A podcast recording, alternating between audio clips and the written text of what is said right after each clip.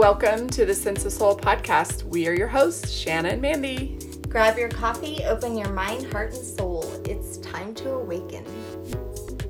Shanna and I are super excited about today because we are going to be talking to Anne Marie Hayek about something we've never spoke about before, and that is Generation Z.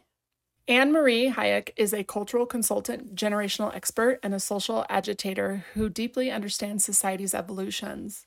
She founded and leads two companies, Global Mosaic and Z Speak. She has a passion for navigating the cultural movements shaping our world. Anne Marie and her team of experts have advised the world's largest companies, organizations, governments, and presidential candidates for more than 25 years. She is a graduate from the University of Chicago and previously served as a senior vice president and vice president of global strategy at BBDO and Leo Burnett. We both had the pleasure of reading her new book, Generation We. In this book, she talks about how she joined forces with thousands of Z's to tell their powerful story, one that impacts all of us. From new ideas on capitalism, politics, and climate change to education, gender, race, and work. Anne Marie explains how Generation Z thinks, what they envision, and how we should all be hopeful. We're super excited to have you on, Anne Marie, and talk about Generation Z. Thank you and welcome to Sense of Soul. Hi. Hello. Hi. Oh, we're so excited to talk to you. Janet and I both text each other like this morning, like, this is the best book ever. it's so good. You think? Yeah.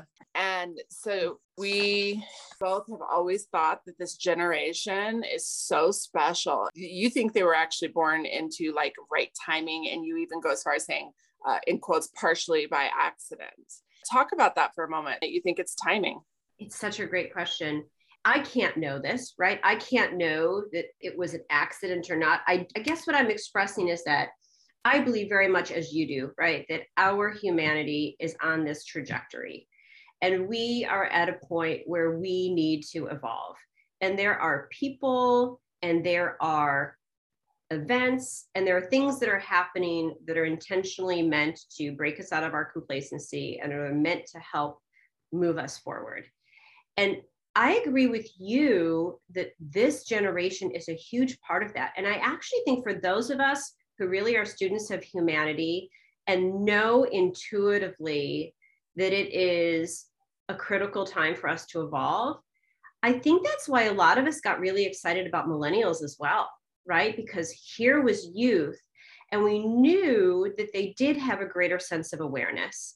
And I think that that's why for a lot of us, we put a lot of cultural frankly pressure i think on the millennials right? It was it was literally the turn of the millennia they were coming of age at 2000 we were all looking at 2000 and saying we need to make some changes. Maybe with this change of the millennium that will happen. But it turns out that the millennials while they certainly are different from older generations in some ways they have produced more incremental change right? And now here we are 15 to 20 years later after initially getting excited about the millennials and now we have this new generation generation z who are coming of age and they're also looking at the millennials and saying you know you guys didn't really address the things that are broken you didn't really move us forward far enough so we are now the ones to really take on that torch and carry that torch and move us forward. And we don't have any more time to waste.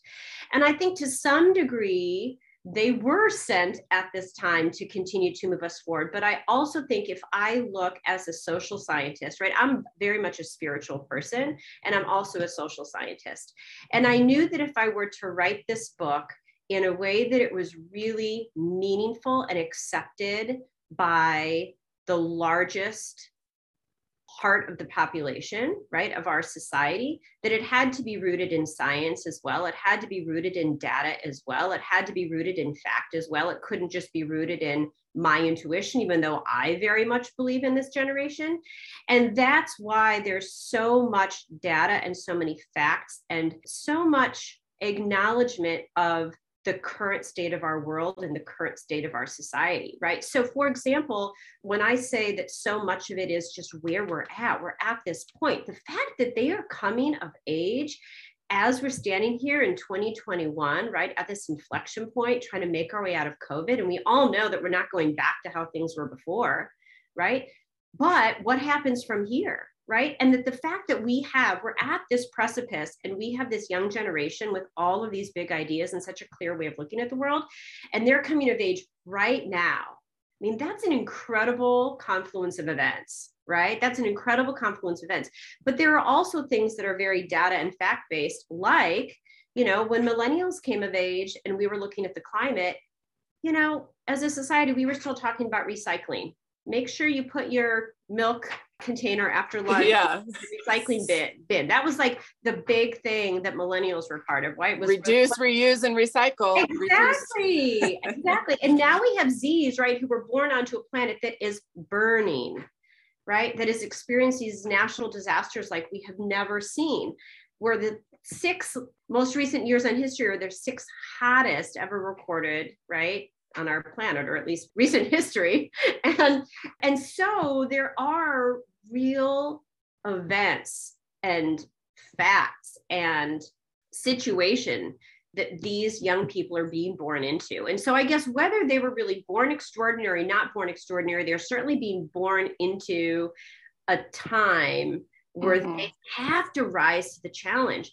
And what's so interesting, right, is you read the book and we're talking about it is the fact that they have access to tools like social media which has allowed them to be such a unified generation so what i find so amazing and and again we could have such a fun discussion and debate around whether they were born into this time to do yeah. this work or whether this time has given them the tools to do this work but regardless they're here now and they have the characteristics and tools to do this work, right? Absolutely. And, 100%. Talk about being born into doing this work. It sounds like, and I'm going to take us back for a moment. It sounds like you were born into this world to do this work. I mean, I was blown away that at such a young age, you were like reading the stuff that you were reading and that the behaviors and attitudes of, you know, different cultures was so interesting to you at such a young age. I was like, who the hell's reading encyclopedias when they're 10? Um, well, apparently Anne Marie was. well, not, not the whole encyclopedia. I would literally skip from country to country. I mean, it is so interesting, right? How we all, I think we all are, if we allow ourselves to be internally driven and we allow ourselves to be intuitive, we all have the ability to be intuitive and to be inner driven if we can quiet and find the still and turn inward. And I think that it's so interesting how we're all born to do certain things. It is kind of a joke of the universe. I talk about it that way that I really do feel like I was born to be a student of humanity and this kind of global citizen and have always been focused on what makes us different, but yet what unites us. And the fact that I was born in Cedar Rapids, Iowa, you know, the child of 100% Czech, not a lot of diversity, not a lot of diversity of thought. And yet here I am born into Cedar Rapids, Iowa as this like global citizen and as this student of humanity. And I always knew that about myself. And Cedar Rapids was an amazing place to grow up. I mean, I can't say enough good things about it, but it just is funny that that was my purpose. But yet I was chosen to be born there. What is your generation? What did it look like for you? Yeah. So I'm Gen X, right? So Gen Z is this younger generation, right? Which is roughly 10 to 24 years old now, born between 97 and roughly 2010. And then above them are the millennials, right? Which we've all heard so much about, probably too much about over the last 15 to 20 years.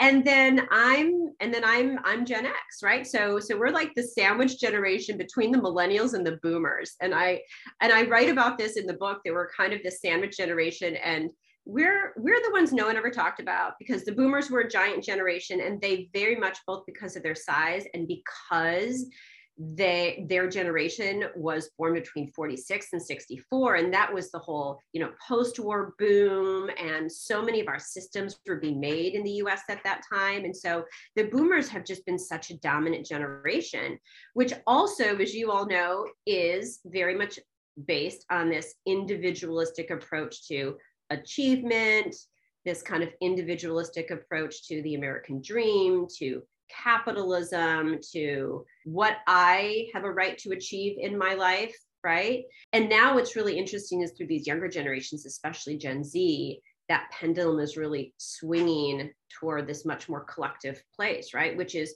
which is why the book is called generation we because as i researched them i found that's really what's most distinctive about them is that they really think as a collective as opposed to from a very individualistic standpoint but anyway so i am gen x and so i'm 51 years old i was born in 1970 and as a student of culture, I spent my 20s studying. I was working for a lot of big, big international companies, right? And big international marketing companies. And so I was essentially doing all this anthropological work all over the world in my 20s. Wow. And that was such a gift because basically, on someone else's dime, I was able to travel the world. I was really able to understand and study. I was being paid to do so, right? How people eat, how people care for themselves, how people do laundry, how they, I mean, all of these things, right? And so I really enjoyed and had the opportunity to see how we're all different, but also how we're so alike. And then in my early 30s, I decided, you know, I really love this kind of work. I really love studying humanity, but I no longer want to work for these big companies because I really want to have more control over the kind of projects that I'm doing. I don't necessarily feel good about helping a cereal company convince Chinese children that they should be eating sugared cereal in the morning instead of like the rice and vegetables that they're eating now, right? So, so I decided I wanted oh, yeah. to start my own company, Global Mosaic, where I could do cultural consultancy work, but I could really pick and choose the kind of work that I wanted, the kind of projects oh that I wanted. Gosh. I felt good that we're that you know we're really moving the world forward. And actually, the whole inspiration for for the company name Global Mosaic is this idea, right, that we are a mosaic, that we are, when you look up close and personal any mosaic, you see the individual beauty in all the tiles, you see the individual colors, you see the individual differences. But then when you back up, we all come together to create this, this, this greater whole. So I was uh, 31 years old when I created Global Mosaic, and that was the intention behind it, is to really help companies and organizations. We've worked with presidential candidates, we've worked with, I mean, we've been fortunate to work with all different kinds of organizations, but to really understand and honor our differences and our similarities. Wow, I, that whole mosaic thing is beautiful. I love the intention and the meaning behind the name of your company. That's beautiful. I'm going to back up and just start real simple because I have to be honest, I didn't even know what a social scientist was. And you call yourself a generational expert. I'm like, wait a minute there's actual people out there that like go to school and do this. I mean my daughter would probably absolutely love this as something to look into now that she's getting ready for college. But i mean a social scientist i mean talk about that. Was that a degree you got? What did that look like as far as education? So my graduate degree is in the School of Social Sciences at the University of Chicago. But I'll tell you too, I mean, I think that so many of these words are are what they mean to us. This really goes back to being internally driven and really taking time to be in the stillness and be with yourself and follow what feels true to you and you feel passionate about. And so, social science certainly, there's a school of social science at, at the University of Chicago and, and, and, and other schools. And, and that's what I studied as part of my graduate degree. But one of the things that this reminds me of is Global Mosaic when people asked me initially what is global mosaic i said it's a cultural consultancy and i completely made that up I had never heard of anything being a cultural consultancy. And I just thought to myself, I love it. This is the life's work that I want to do right now is I want to help organizations, companies, sometimes nonprofits, whoever it might be, who are interested in truly understanding culture, right? And then doing the work that they do inspired by that authentic cultural understanding and I felt that there was more of that needed, right? And so, I mean, that was 19 years ago that we started the cultural consultancy, but it's been everything from helping companies to understand the health and wellness trajectory, you know, and how helping whether it be food companies, whether it be, I mean, all different kinds of companies to understand how to help make us all more well. How can we move things forward in terms of health and wellness? You know, how can we relate to even boomers, right? How can we help boomers think differently about aging?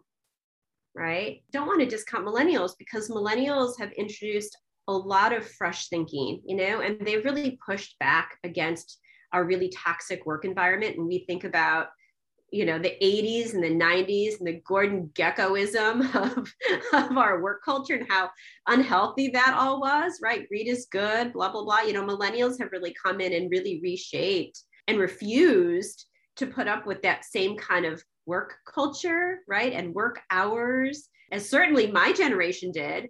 I mean, my God, my first job working at Leo Burnett, I was billing 100 hours a week because when they said jump, we jumped. I mean, that was the yeah. work back then. That was so unhealthy. That was so toxic. And so, and so anyway, really, you know, helping, helping. I mean, I've always felt again that I'm a student of humanity and I just love to learn and I'm constantly learning and observing and then love to share those observations with organizations and with companies that I think can help move us forward. Because if a big food company can really think more progressively about how people need to eat, they can make an impact, right? When companies really accept the work culture can be different, they can make an impact. So I've always been impact driven, driven by curiosity, and then driven to work with the kinds of companies and organizations where I feel like they'll actually listen and potentially help move us forward collectively. That's amazing.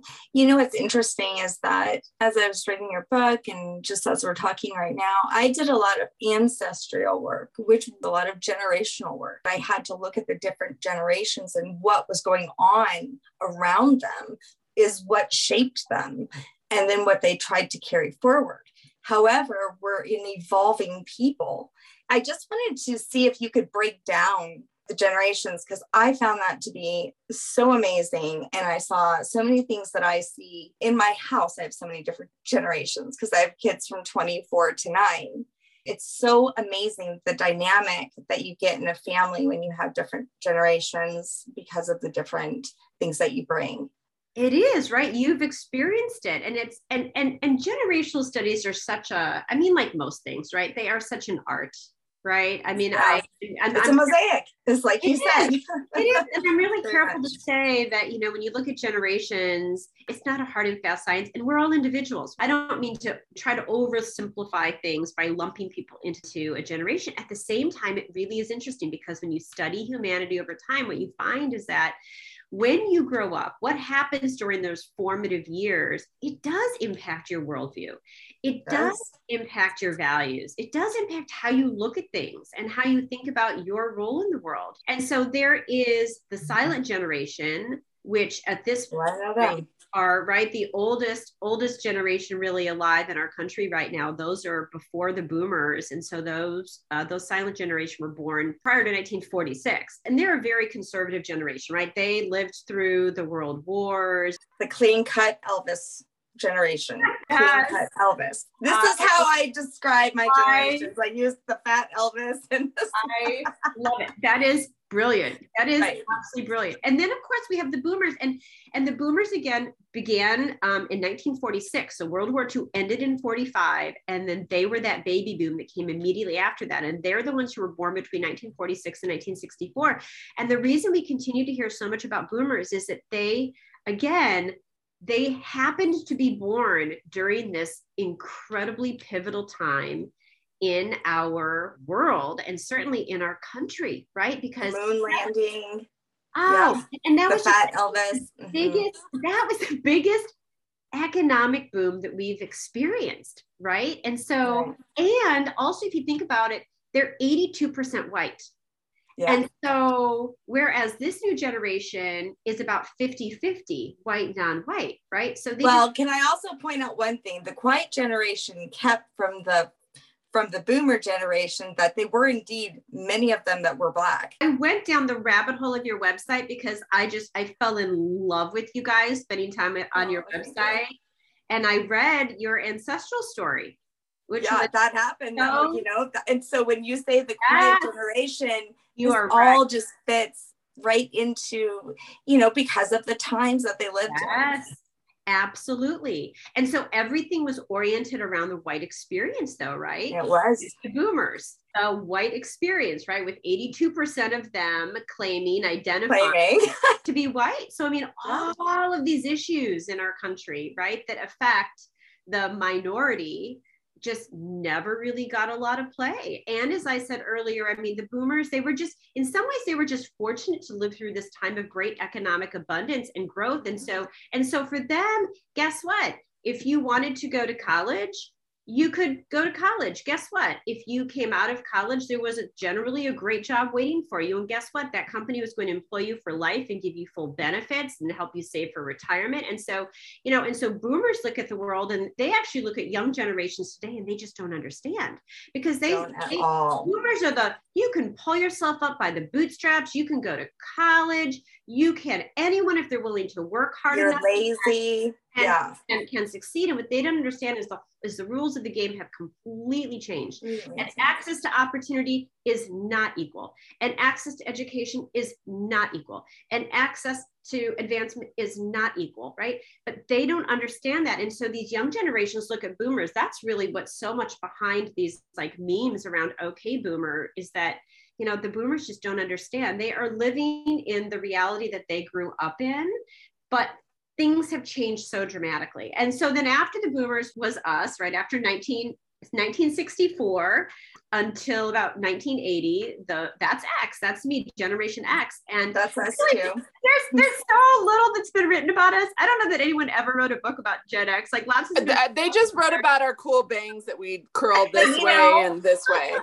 Yeah right? That's but you it. know what? They should because women during this generation really had to step up mm-hmm. because this is when they had to step in a lot into the masculine role.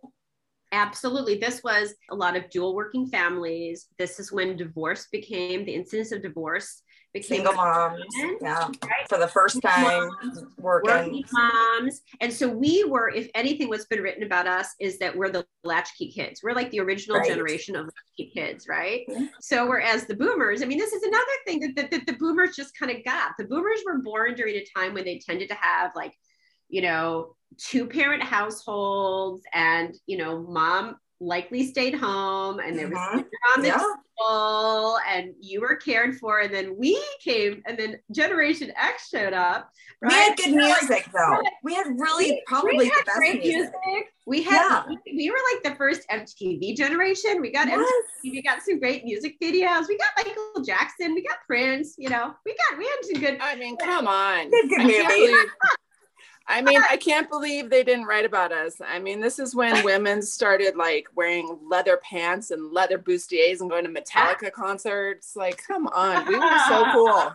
Damn it, that, that's going to be my next book. I'm going to get started on that right away. We do deserve a book. We totally deserve a book. yes.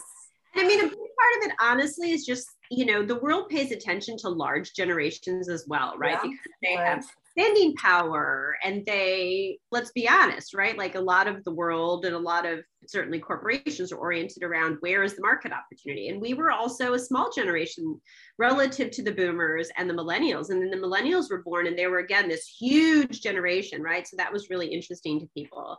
And they also again, I think a lot of it was that they were coming of age around the time of the change in millennia, literally coming of age around 2000. And so I think we were all just expecting so much to change when we hit that 2000 mark, when we went from 1999 yeah. to 2000, and not as much changed. Nothing crashed, but there yeah. weren't any super substantive changes that happened in the decade after that. And as you may have seen in the book, you know, I say, because I think this is a really powerful point, is that it turns out the year 2000 was not that pivotal after all, but the year 2020 is super pivotal. Let's all hope that we look back at 2020 as being pivotal. Let's hope that we look back at it, right, as the inflection point that sends us into an era where we are more thoughtful and where we are yeah. thinking about things differently and we're remaking what's broken, right? We're at that inflection point and we yeah. we have that opportunity certainly, you know. We won't know until we look back at this time in yeah. history. I think that the 2020 was really in our face pivotal. I do think that 9 11 and the beginning of that whole Afghanistan, Iraq, Middle East war was more, and a lot of it's being exposed now, but it was more undercover pivotal mm. and set us up for a lot of what's happening now. Interesting. Well, I also have to say, just from a generational standpoint, when you think about the power that generations have and why they have that power too, the fact that Gen Z has had access to the digital world and the internet and all that's happening in the world from a really young age has been really, really powerful, uniting them as a generation and making them really aware and savvy.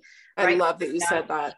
And this is one of the points. I mean, part of the reason I, I really wanted to write this book too is because I found myself so in awe of this generation. And when I really sought to read about them and learn about them, I felt that what was being written about them was so superficial and it was really derogatory. And I think that we as a culture love to trivialize youth because we want to feel that our lived experience has given us this, you know, superior perspective and superior knowledge, right? And it builds us up to trivialize youth but the rea- and, and so so much of what was being written was how z's just are always staring at their screens. Like if you do a google image search if you type into the google search bar google image search bar gen z all you get are pages and pages and pages of like teenagers staring at their phones right? That, that they're just obsessed with their with their screens. They have no idea what's going on in the world. They're just you know they're sharing stupid memes and whatever it is. And the reality is is it's made them really wise from a young age. It's also been traumatic in many ways. So that's a whole, there's a dark side to that for sure. But going back to, for example, your comment about 9 11, millennials were in elementary school and middle school when 9 11 happened. But the median age of a millennial when the iPhone came out was 19. So, you know, most of them didn't have a device or didn't exist yet when 9 11 happened. So the millennials didn't see 9 11 unfold in real time. It was more the parents and the teachers and the administrators who got to talk about how do we want to expose our kids to this, right? Whereas RZs have had access to this. They've had a front row seat 24 7 since a young age. They see George Floyd in the street, right? They see more recently the Afghans hanging onto those planes as they're taking off they see this unfolding. And so it makes them really aware and it allows them to be having these conversations with each other from a relatively young age and really want to have a voice in what's yeah. happening in our world because they have that awareness and because they see clearly because of this access that they have the state of our world and the state of our politics and the state of our climate and the state of all of these things in a way that no previous generation had at that age right. You know those were my two favorite words that i found in your book about this generation was unity mm. and awareness because shannon and i talk about those two things all the time. Talk about really tweaking perspective you know and looking at this digital link that they have. You know we all view it as negative. No that is what has offered them this unity.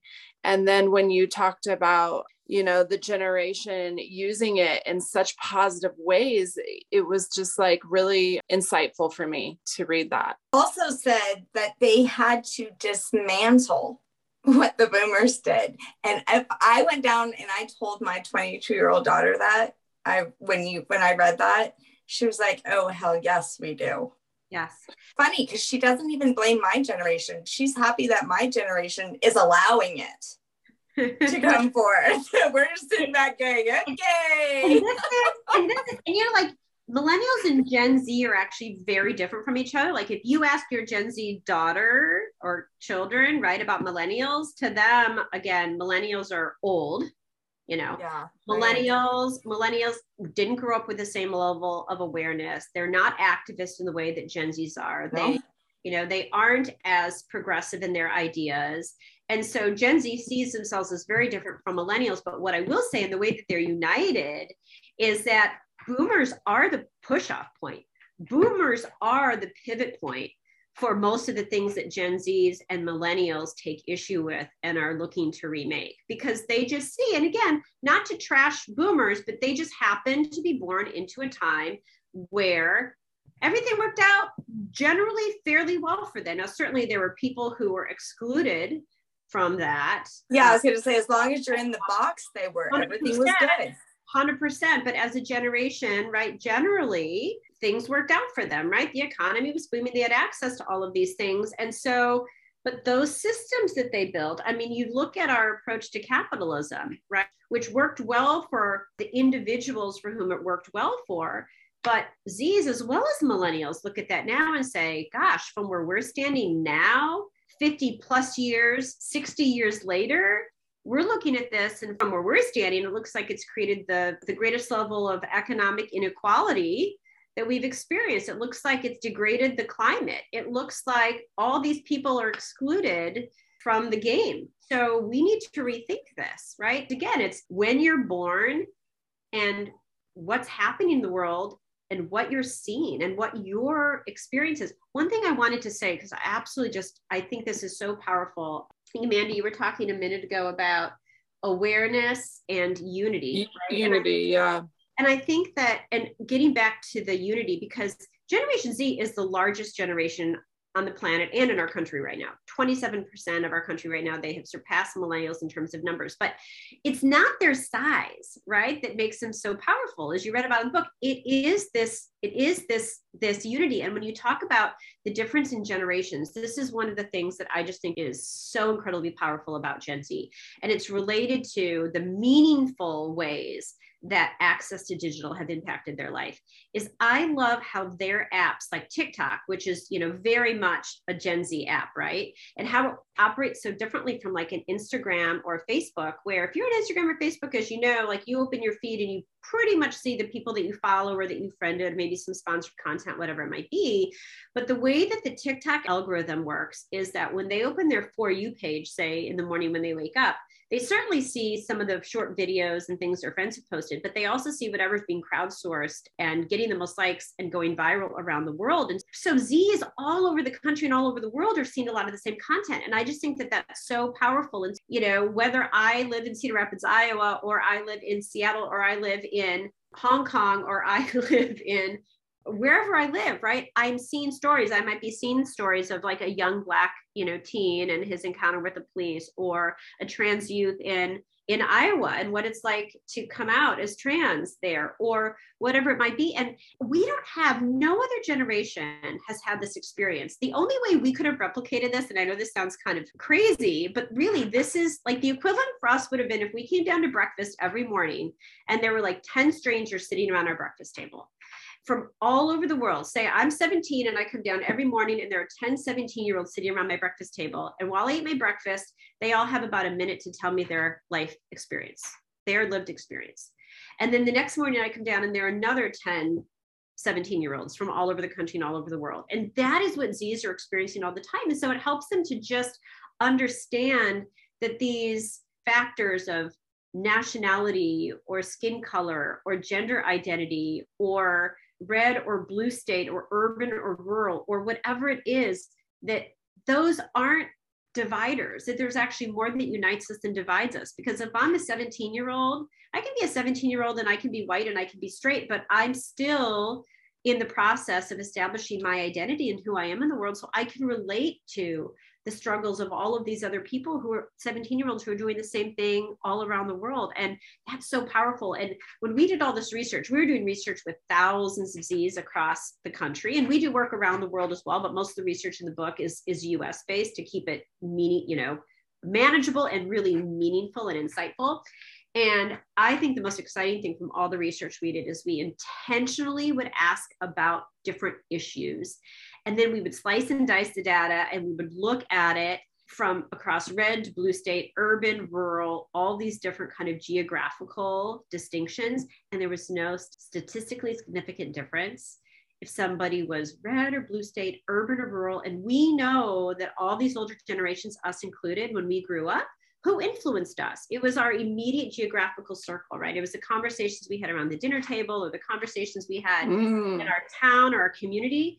And for these Z's, they just, they're connected in a way that allows them to understand diversity and see what unites us and have mm. this, kind of, this kind of perspective yeah that you can't have unless you travel or expose to lots of different kinds of people. Wow, yeah. So, so, so, so powerful. And that's something, again, no other generation has ever had. And we see it in the way that they show up for each other, too, because, like, for example, with Black Lives Matter last summer, only 14% of Gen Z is actually Black, you know, or identifies or checks the box for Black.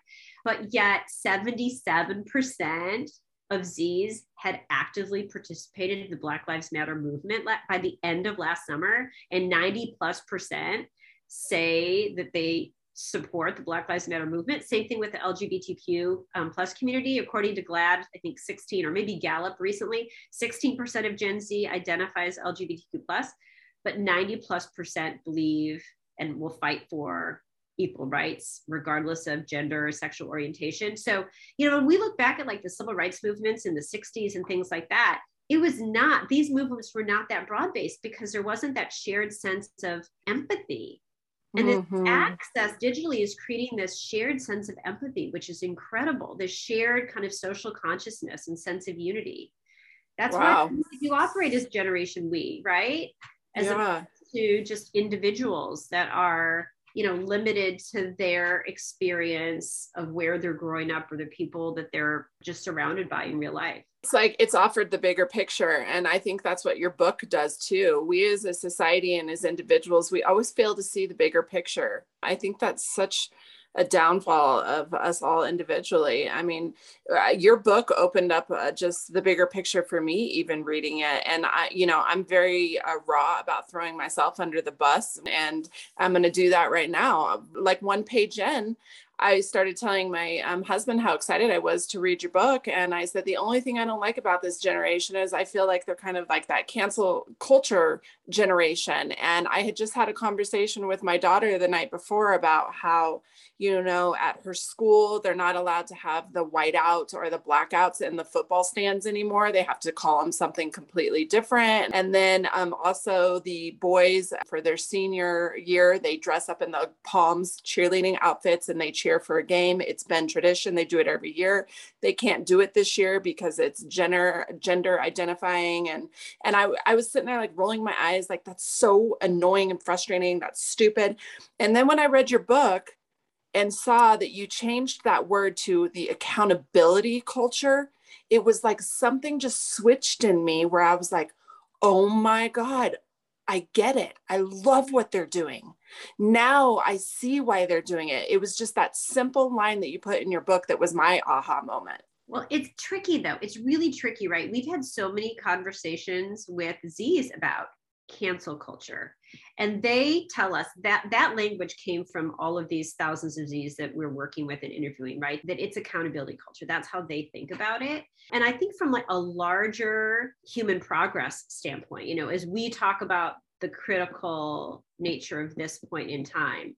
It's this young generation's way of saying, hey, we can do better than this. The change that needs to be made that people are actually going through with it. Someone's got to do it well you know it's tricky because it, it's so imperfect. It's like we're imperfect as humans right? And so usually we overcorrect or we go too far. We're trying to figure it out and it's just messy. Progress is messy. Humanity is messy right? And cancel culture is messy too. And z's will actually tell us that they feel like it's gone too far because and actually within the culture right now there's this whole debate happening about when have you gone too far? Like what is like what is too woke? What is too PC. I mean, in our language, they say PC, in their language, they would say kind of like what is too woke, right?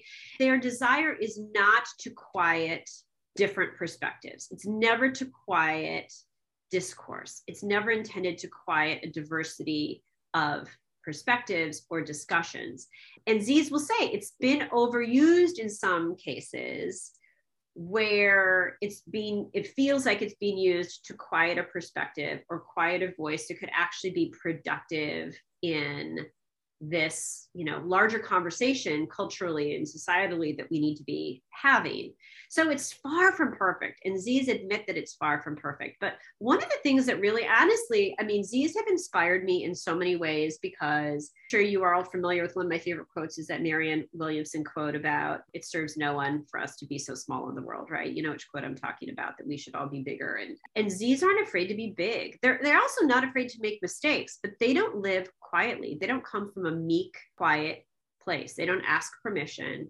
They are loud. They're not afraid to be big in the world. They shoot for the biggest platforms because they know that's where they can make the biggest impact. Kind of actions that they're pushing for. Yeah. Can you name some of those bold actions you've talked about in your book? Yeah, absolutely. Well, I mean, I think that some of the largest ones that might resonate with listeners because if I kind of tell this as a narrative, it starts to really piece together the power of this generation. Whereas I would say about three years ago, no one was really talking about Gen Z, right? There were just, there were kids and teenagers in our world. And then that big shooting happened in Parkland, Florida, right? And that's when Emma Gonzalez and those classmates stood up at that press conference and said, We call BS. We call BS on you older generations. We call BS on your thoughts and prayers. We call BS on your inability to protect us children at school. We call BS on your inability to stand up to, you know, the NRA, right? And actually enact real gun regulation.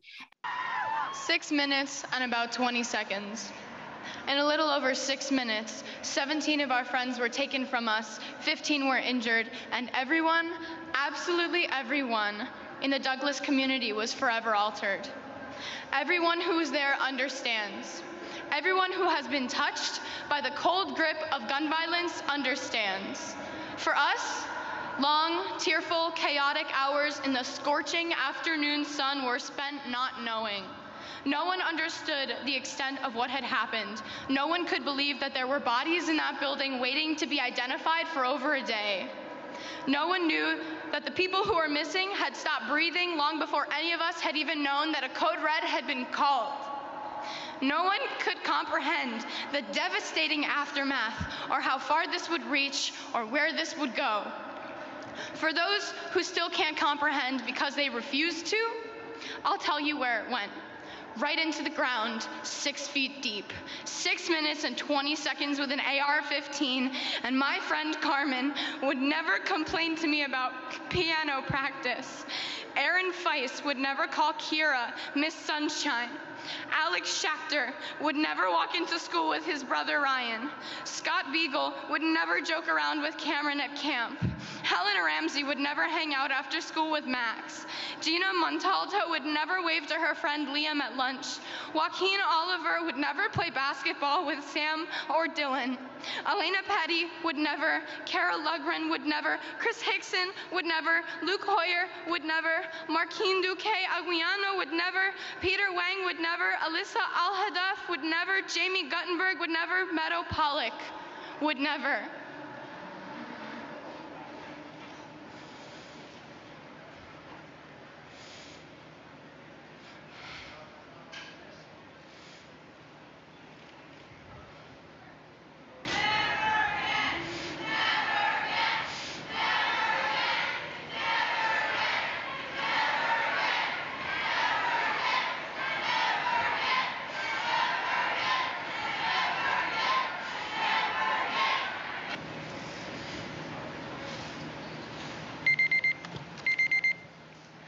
Since the time that I came out here, it has been six minutes and 20 seconds. The shooter has ceased shooting and will soon abandon his rifle, blend in with the students as they escape, and walk free for an hour before arrest. Fight for your lives before it's someone else's job.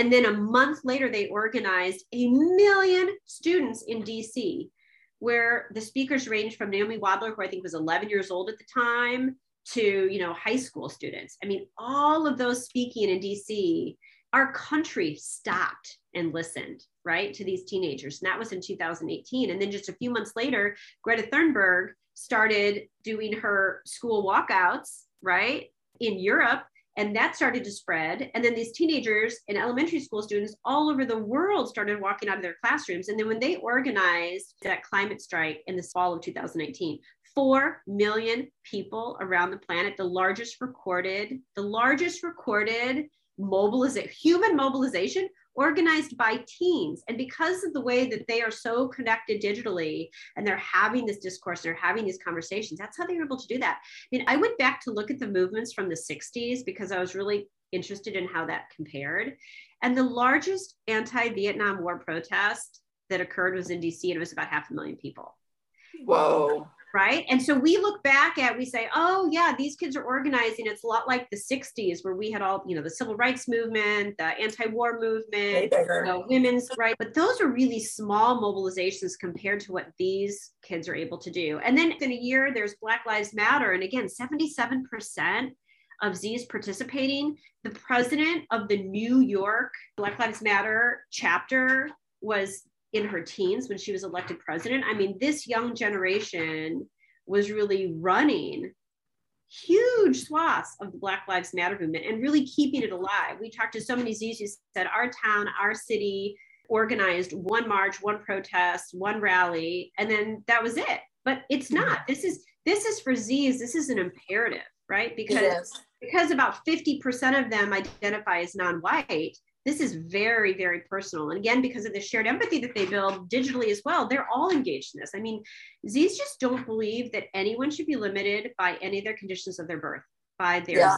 code by their and i mean they're definitely responsible for you know just even the biden election but you know what I find just very interesting, and I've been saying this, and so I really want your opinion on this. I don't actually see them as the one to be the great change because they don't have the support and structure yet.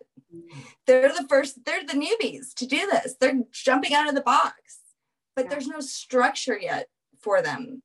So I feel like there's this growing pain that they're going to have to go through. I had a conversation with, it was me, my 24 year old, and my nine year old yesterday.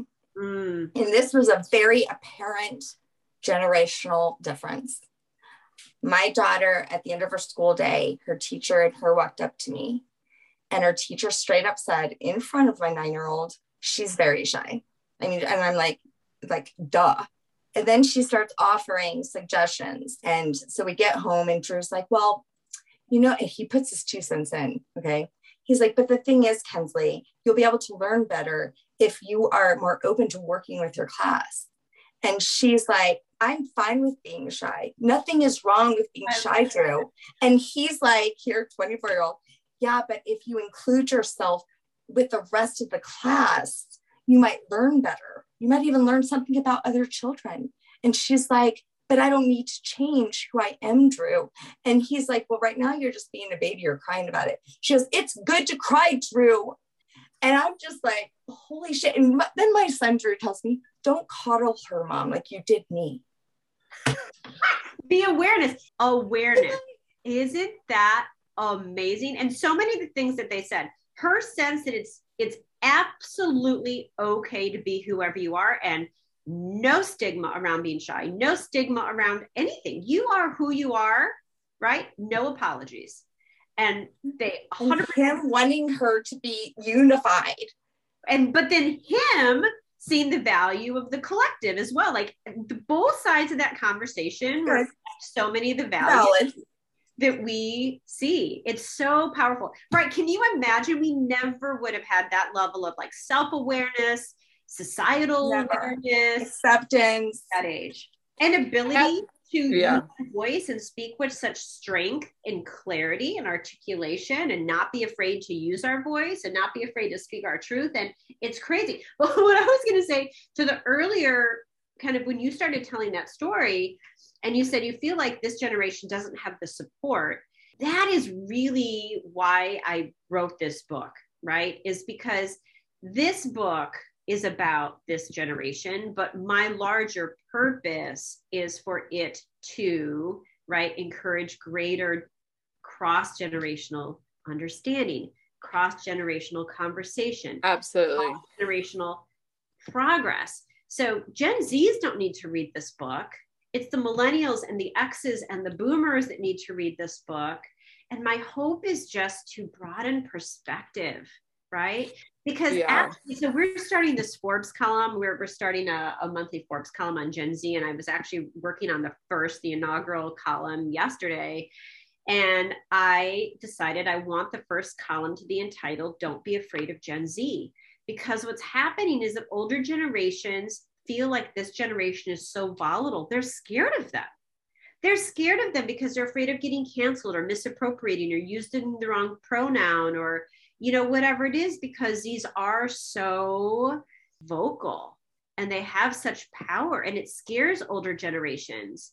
But that's exactly what they need. There are 3 million of them there are 5 million of us. They need us. They've been told they're lazy they're outcasts and they carry that stuff. Like why are we verbally abusing them? And you're right it's out of fear. Well and because they're really willing to call us out on our shit like my son telling me that I coddled him. exactly. Dude, I freaking that that fucked me up for the rest of the night. So yesterday I had this table of these three old older women. And at the very end, I walk up to give them the tab, and one woman says, Can you make us a promise? And I said, Well, actually, I'm in Alcoholics Anonymous, and they tell us not to make promises. But I said, I'll make you a verbal commitment and, and try to hold it. And she goes, Could you never, ever please call us hun again? And I said, What? And then the other woman steps in and she goes, It is so damn disrespectful that you called elders Hun. We are not Hun. And she was so angry at me that I kind of, I'm, I'll be honest, I kind of stepped back. And the way she was treating me in the moment, I said to her, Well, I am so sorry that offended you. You know, someone told me something once that when you're triggered by something, it's where you might need some healing. And she looked at me and she goes, Well, what the hell does that mean? And I said, Well, for example, I hate when men call me babe because when I was cocktailing in Las Vegas, a lot of times these men that were hitting on me and touching me inappropriately would call me babe. Well, it opened up this amazing conversation with this woman where we ended up sitting down and she said, You're absolutely right. I am triggered by it because my generation called the call girls at truck stops hun. Uh, and so it was offensive to her because the call girls and the women were called hun. Okay. So this generational thing that me and her were able to sit down and talk about. And then once it was explained that way, I understood why it was a trigger word for her. But it was so interesting to see how upset she was. But we ended up having this amazing conversation about it. I I absolutely love that. And what that reminds me of is you probably remember, right, how the millennial generation became kind of known for these safe spaces, right? We need to create safe spaces for kids in school and safe spaces for kids at home and safe spaces for kids at college, right? To like protect them from things that are hard or things that are triggering or and that's kind of the instagram generation right? Where things are supposed to be kind of pretty and pristine and everything kind of looks okay from the outside. And then Gen Z, because of the way that they grew up, seeing all that's real and raw in the world, they don't have time for pretty and pristine and they don't have time for all that, right? They like want to have the real conversations. They know we need to have the real conversations. So Z's talk about creating brave spaces, not safe spaces, but brave spaces. And that's what they do. They are not afraid to have these conversations, exactly like the one you had. And they would be, Z's would be standing up cheering for you to see that people of different generation are, are able to actually engage with each other and have this discourse and talk about hey this is what triggers me and this is why and this is what triggers me. That's what they want us to have. They want us to have these brave conversations with them. And they feel like we don't. You know they're doing it because they're on the same platforms with sharing each other's like real raw journeys. Like it's hard. I'm suffering from depression during covid isolation. They put that out there and then they talk about it right? Or they discuss and debate whether they thought what aoc wore to the met gala was like appropriate or not appropriate. They have these conversations and they want us to engage in these conversations. They're just not afraid. But I feel like older generations tend to, we just assume that, you know, you're either Republican or Democrat. You either watch CNN or Fox News. You're either like, you're in this circle or this circle. And we just, we don't engage as much as younger generation. So I love, love, love that that you do that. And I just wanted to say too, going back, I mean, I hope that these guys, I hope that this generation that we can look back 10 years from now and feel that they really are heard and that they are able to continue to assert their power and that we are able to help support them. I mean, the median age of a Z right now is 17 years old. So they're still super young, right? Like yeah. Many of them are just, you know, can't even drive yet. The majority of them can't even vote yet, but those that can really showed up. You better yeah. they showed up in January, right? The numbers, it was like the highest youth voting numbers. Um, I know. I mean, like the only reason why I know who was president in high school was because it was on a video. Yeah. Do you remember that that like video on MTV with like the fake presidents and Ronald Reagan? That's I mean, that's I'm serious. I could have cared less about politics. It's absolutely amazing how they really, really, they're all into equality, politics, they care about the earth. I mean, it's just, it's beautiful. Absolutely. And I have so much gratitude that you found meaning in the book. This book very much came from a lot of meditation and a lot of stillness for me. And I had never written a book. And I don't, I didn't need to write a book at 50. I didn't need to write a book. Like my business was doing fine. And I just kept getting this message. Mm-hmm.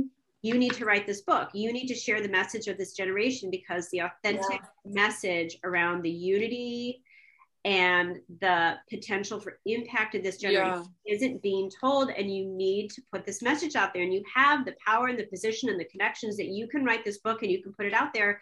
And we made amazon bestseller after four days in multiple categories. You're not ever going to be able to have true understanding or empathy of someone unless you take the time to try to understand them period. Love. and that's what this book gives you an understanding of them. Mm-hmm. So, do you have your book in front of you? I have one right over here that I can grab. Because if you could just read, starting with this book is about hopefulness, go from there to the end because I love it. Okay. This book is about hopefulness at a time when our world sorely needs it. It's about the potential for positive impact and positive change. We're entering a revolutionary period, and I believe Generation We will play a critical role in our evolution. These are young and imperfect, and their methods raw. Transitions can be messy, but that's the work to be done, and that's how progress gets made. I think Gen Z are a reason for all of us to be optimistic about the future. In the first part of this book, I'm going to explain the roots of Z's power, the conditions and characteristics that have made them such a force. In the second part, I'll share the extraordinary transformation they are poised to create in all of our lives in gender, race, climate, capitalism, politics, education, and work. I want to help you understand them so that you can understand more about what's coming. I also hope this book will make you a Gen Z ally as we'll discuss later, there's a dark side to this generation, a price paid for growing up with all that connectivity and a front row seat to the world's problems 24 7. Generation We needs our support because at the moment they're carrying a disproportionate amount of the burden at a stage in their lives when they should be studying, partying, traveling, meeting partners, almost anything other than mobilizing to try to ensure their own future. Their story is important because it's our story. It's a story of how we can work together to craft our shared future. Unity, collaboration, bold action. Let's get to the work. I, I literally tear every time I read that because that is the purpose of me writing this book. I'll show you. You can see my board behind me, which I did when I was in editing phase and totally overwhelmed, but you might not even be able to see. But at the top, I have all about impact, and this book is all about this is collective healing. To me, this is in the middle of my board. I don't know if you can see, it's just collective healing. Yes, I love it. That is, and I have I this Joseph Campbell quote says, if you want the whole thing, the gods will give it to you, but you must be ready for it. I have to say that writing the book was so difficult. I knew that I was meant to be writing this book, but again, I didn't have to write this book. I didn't do it for any personal gain. I felt I was being called to write this book as just one of the people right now who are trying to continue to move humanity forward in each of our small ways. And it was challenging. I'm a single mom, and it was the deep, dark days of COVID in Chicago. And to wake up every morning and motivate myself to do the research and do the writing, and it was so hard, and I was so alone. And I had to start with meditation every morning and recenter myself around the purpose and my calling to write this book. This one is from Don Luis Miguel. This is the other one I have on my vision board. Your word is the power that you have to create. Through the word, you express your creative power. It is through the word that you manifest everything. Regardless of what language you speak, your intent manifests through the word. What you dream, what you feel, and what you really are will all be manifested through the word. And I just loved that. I thought this is words are powerful. Words are powerful, and I need to put these words into a book and put them out into the world with the right intention and hope that they will manifest progress. What right? do you see for the future generations? if you read the chapter that talks through the different generations, right, I, I mention Alpha, which are 10 and younger. And I think there's just a big question mark around them right now. The way that they decide when one generation begins and another one ends, again, it's not a science, it's really an art. As a society, we're essentially looking for big changes, big significant events or shifts, right? And so, hello, COVID, right? I mean, God help us if we have a larger, more defined Trauma. trauma. And so they pretty much decided now kids 10 or younger are going to be alpha because for those kids, and I know you said you have some this age, is their lives will forever be impacted by COVID, right? The way that we interact with each other, certainly the way that we think about education and work, and a greater degree of remote learning. Yeah, Zoom. I mean, Right? yeah. we don't even know our COVID trajectory yet. But but what we know is that for kids 10 and younger, a big part of their life has already been COVID and will continue to be impacted by COVID. So I think I would be irresponsible to guess about what things are going to look like for them. I think that we know enough about Z's at this point that my energy and what I'm being called to do is to continue to use my power and privilege to elevate the voices of Gen Z and to get that message out there and to try to encourage more cross generational understanding and conversation. And I'm excited. We just wrote, Fast Company just invited us to write an article. We're going to be writing for Forbes. Yeah, the median age of a Z is only 17. They're young and we're at this really, really critical inflection point, and they're not going anywhere. They're young and they're vocal and they're not going away and they're not being deterred. They only made up 10% of the voting electorate in the year 2000, right? Because the majority of them still couldn't vote. But you think about their coming political power, and most of them aren't in the workforce yet if their median age is 17. So Right. the impact that they're going to have, they're raising the requirements on what they're demanding from all of us, and certainly from companies in terms of sustainability and inclusion and all of these things.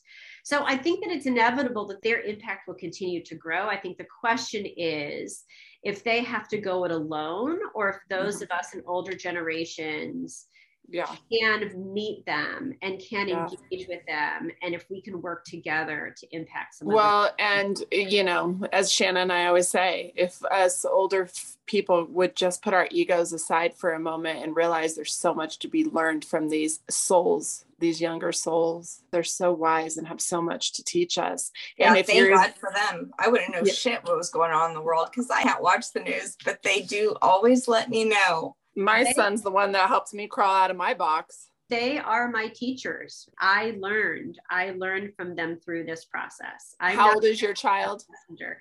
so i have two girls who are 16 and 18 and so they're Oh. right in the heart of this you know it was also through my work it was through my generational work it was through all of this stuff that i was doing but i felt like all of these different aspects of my life were coming in together at the same time and screaming at me look at this generation. They Yeah. are different. And i also have to say and this is my truth that i have to share with you is i've been doing lots and lots and lots and lots of podcasts and your podcast is the one that i have been jumping up and down with excitement over because i knew that you would get it I'm so happy to talk to a business podcast or an entrepreneurial podcast, or I'm happy to do all of that as well. I just want to share this message. But you're my first podcast that is at this soul level. And I knew that you would get why I really wrote this book. And I was so excited to be able to really open myself up and be really honest and open and forthcoming about why I wrote this book and that it's part of something larger you know, and it's not about me, it's just coming through me. Well, and, I, Collective. and that came to me during a meditation that I need to write this book because it's part of our collective healing. A lot of people we have on talk about how the spirituality and science are marrying each other. That's you. That's I that's mean- that's you. That's both of you. That's the shift that's happening. And I think that's also the shift that's in Generation Z's. I love it. Uh, you know what? You should be so proud of yourself. Like I wanted to rise up after reading Yeah. it. Uh-huh. Like I'm standing much up. Like I, passion. yeah, like I wanted to just jump up and be like, yes, yes. And Me that's too. how I felt. Well, thank you. I love that. And I think that's just the power of intention, right? That was, I mean, I'm wearing right now, and I have through this whole process, I have lots of rose quartz on. I have a rose quartz bracelet and ring and another one here. And my intention every single day I was really clear on my intention. And I think intentionality matters so much. Don Ruiz Miguel writes about this, right? That it's really, it's about you can't tell somebody to understand something or to believe something but you can have the right intention your intentionality carries through almost more than the words individual words on the page have faith that your intentionality carries through yeah and so I think what you're feeling, Mandy, is my intention. My intention is yes, let's be fierce. Let's rise up together. Let's join Bold. forces. Yeah. Let's believe in the progress we can make. Let's see this vision of the future that Gen Zs are giving us. Let's be open minded enough to listen and to hear it and to see their vision and to mm. stand mm. with them and have those conversations and talk about how we can help enact that. Love it. Yeah. Oh, awesome. Man, I love this episode. I told Shannon before we got on today, I was like, I can't freaking wait for this episode. Go um, Gen Z. Because yeah. they're going to be the one taking care of us too. So. yeah, they're going to be wiping our asses. We better be nice to them. Yeah. I coddled my son. He better coddle me back. Oh, no it's interesting because you're right. We're in this uncertainty about this next generation and we're shifting. You know, my husband's in robotics. So you think about like these robots that are being implemented because these Gen Z's not interested in these warehouse jobs and they know that, you know, they're not going to be worked 100 hours a week. So it, it's going to be really interesting to see where it goes. It will be. These kids are part of this wave that is part of this collective consciousness and this shift happening in our world on a soulful spiritual level. Yeah and you know to intertwine the science with that it's exciting and it's hope. And i love that word and that's what your book offered. It so thank you for writing it and you have been a, an amazing guest. Really an honor and privilege to be telling these stories and to be putting this out into the world and for the world to be receiving it. Thank you. Thank you for helping spread the message and spread the cross generational understanding. That's what we need. We all need to talk to each other more, just as you did in the restaurant the other day, right? Yeah. And I saw Shannon's face. She was like, holy shit. I can't believe you said that to that woman. I'm not going to lie. There was part of me that was a little uncomfortable, but that, as they say, in that uncomfortable space is where miracles happen. And that's what it created. I mean, her and I hugged at the end and she left me a $40 tip. A hundred percent. I love what you just said. That is where the magic happens. And now it's time for break that shit down. Something better really is possible. Believe in the magic. We believe that we're not part of the problem as older generations, but we don't realize how conditioned we have become to our existing systems and our existing limitations and our existing way of thinking. And a lot of that is ego, right? It's ego that is connected to our systems. It's ego that's connected to our belief that because we are millennials or Gen X or boomers that we have more lived experience and we know better? And how can a 16 year old have something to share with me that I might learn from? And if I can let my ego go, let the ego go. Listen to these young people that are here at this time with powerful messages and powerful ideas for us and a powerful vision for what our shared future can look like and believe in it. That makes me want to cry. It's true, right? It makes me want to cry. It's true. It's this work that we can do. And thank you for being part of this work, you know, by having this conversation and believing in this. We're all part of this shared work. I really I'm overcome with gratitude for you guys. Your shared belief in this. Yeah, that message was so powerful. What a amazing break that shit down. Thank you so much let everybody know where they can get your book. All right. Well, my book is available on Amazon or really anywhere that they sell publications. I also would love for you to consider going to my website, AnneMarieHayek.com, A N N E M A R I E H A Y E K com because on that site you can learn more about some of the incredible Z's that we feature in the book. You can read a little bit about the history of the book, and that also will provide links not only to the book, but audiobook and some other resources as well. You can actually take a quiz to see if you're Gen Z smart. It's almost like a little Cosmo quiz. Oh, right? I love that. Yeah, well, you can take the quiz and, you know, find out what you know and what you don't know. And so check that out if you can. And, and thanks again so much, guys. This was just pure joy. Thanks for being with us today. We hope you will come back next week. If you like what you hear, don't forget to rate, like, and subscribe. Thank you. We rise to lift you up. Thanks for listening.